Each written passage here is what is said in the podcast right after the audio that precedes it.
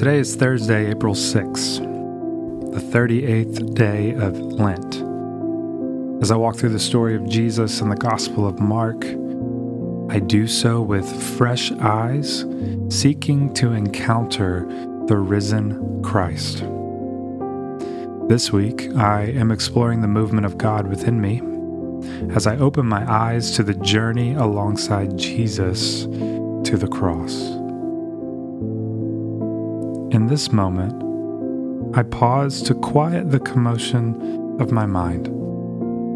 I take gentle breaths, exhaling slowly as I recenter my focus on God's presence and listen to the stirrings of my heart. The time has come, the journey to the cross has begun. Jesus, you faithfully fulfilled your calling as the suffering servant king.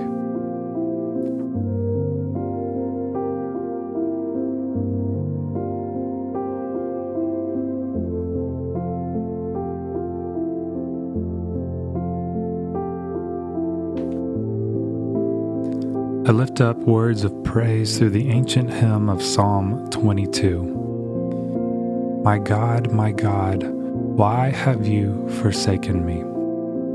Why are you so far from helping me from the words of my groaning? Oh my God, I cry by day, but you do not answer, and by night, but find no rest. Yet you are holy enthroned on the praises of Israel. And you, our ancestors, trusted. They trusted, and you delivered them. To you they cried and were saved. In you they trusted and were not put to shame.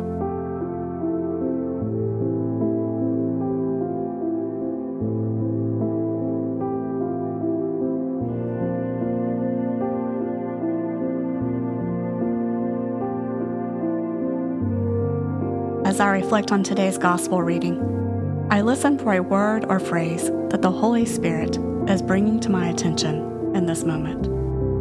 Mark chapter 14, verses 53 through 72. They took Jesus to the high priest, and all the chief priests, and the elders, and the scribes were assembled. Peter had followed him at a distance right into the courtyard of the high priest, and he was sitting with the guards, warming himself at the fire. Now the chief priest and the whole council were looking for testimony against Jesus to put him to death, but they found none. For many gave false testimony against him, and their testimony did not agree. Some stood up and gave false testimony against him, saying, We heard him say, I will destroy this temple that is made with hands, and in three days I will build another, not made with hands. But even on this point, their testimony did not agree. Then the high priest stood up before them and asked Jesus, Have you no answer? What is it that they testify against you? But he was silent and did not answer. Again, the high priest asked him, are you the Messiah, the Son of the Blessed One? Jesus said, I am, and you will see the Son of Man seated at the right hand of the power and coming with the clouds of heaven. Then the high priest tore his clothes and said, Why do we still need witnesses? You have heard his blasphemy. What is your decision? All of them condemned him as deserving death. Some began to spit on him, to blindfold him, to strike him, saying to him, Prophesy. The guards also took him over and beat him.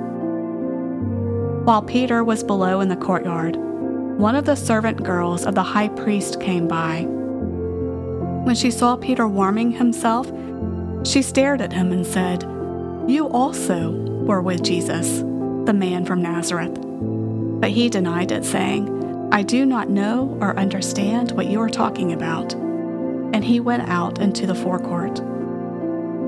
Then the cock crowed, and the servant girl, on seeing him, began to say to the bystanders, This man is one of them. But he denied it again. Then, after a little while, the bystanders said again to Peter, Certainly you are one of them, for you are Galilean. But he began to curse, and he swore an oath, I do not know this man you are talking about.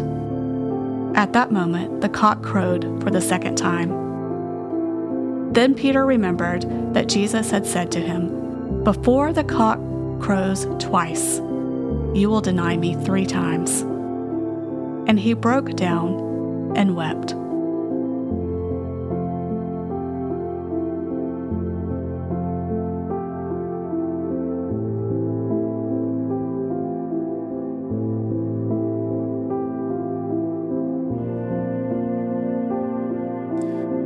Through our journey together, Jesus, I've heard your teachings, been transformed by your miracles, and experienced your presence.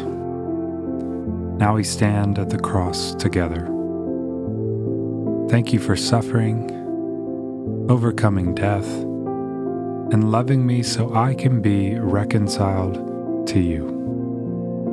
Amen.